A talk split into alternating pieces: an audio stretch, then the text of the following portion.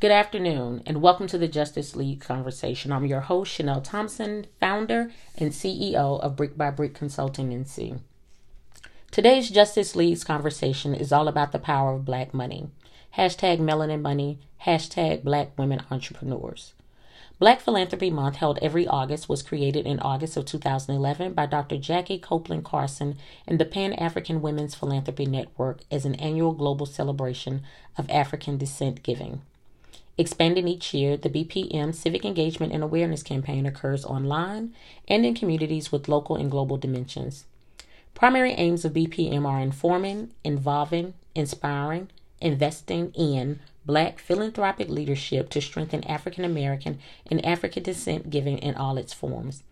A new organizing concept frames the BPM campaign each year. The theme for 2018 For the Culture, for the Future.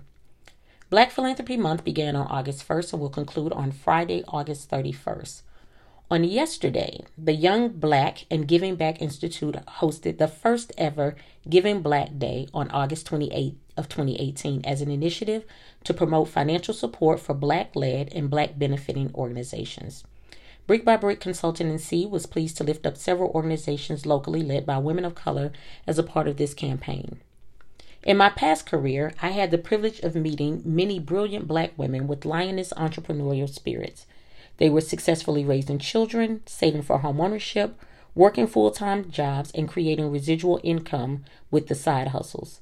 For many, the side hustle, when done correctly, provided them with lucrative income to pay off existing debts, save for their down payments, and create emergency savings. These women were using their passion, along with their talents, to change their financial outcomes for themselves and their families. Fast forward 10 years, and the burnout from trying to do it all was too much, and for many, those dreams faded quickly. So, what was the biggest threat to the success of the black owned business? First and foremost, lack of wealth or access to capital to invest in startup or long term growth and sustainability, lack of managerial experience, markets served or location, location, location, peer competition, and personal exhaustion. So let's explore this topic a little bit deeper. How does the lack of access to capital for startup and long term growth negatively impact the long term sustainability of black owned businesses?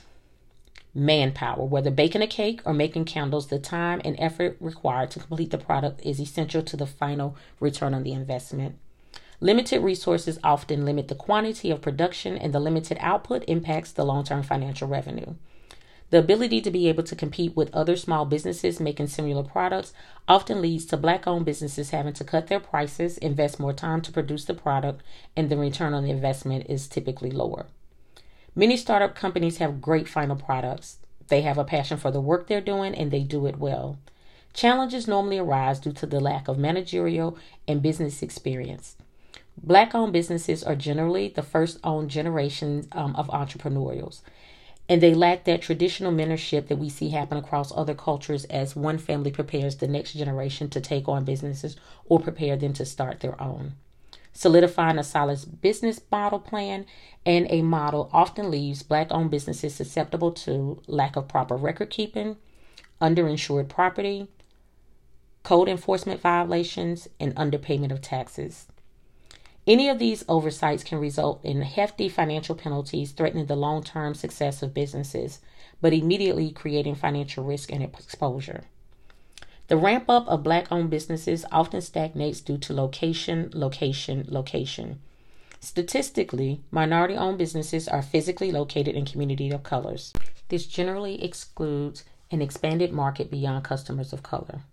Access to affordable retail space that provides a cross market of customers may be hard to come by, and the constant struggle of pushing down the barriers that are systemically created that black owned businesses are inferior and only for people of color.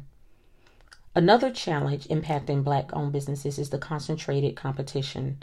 The talents and skills of many often end up overpopulated in small areas and making the market not be able to support the ongoing number of people providing the same service. Finding the niche within a business or a market is essential to the long term success of each small owned business.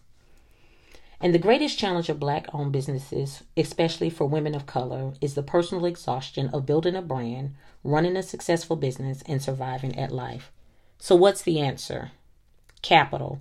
Black owned businesses need support. Women of color building businesses need support. They need the support of protected policies to ensure that there is accessibility for technical assistance, creative loan products, and creative financing. Social capital. Black owned businesses need the support of their communities. We have to stop trying to discount the owner and pay for the services that we're requesting. Keep recirculating black dollars in the community to build black wealth. Philanthropy. Black owned businesses need the investment dollars poured back into programs and businesses that provide services for people of color so that we can begin to close this wealth gap. As we close out the month of August, let's not wait until next August to consider supporting black businesses.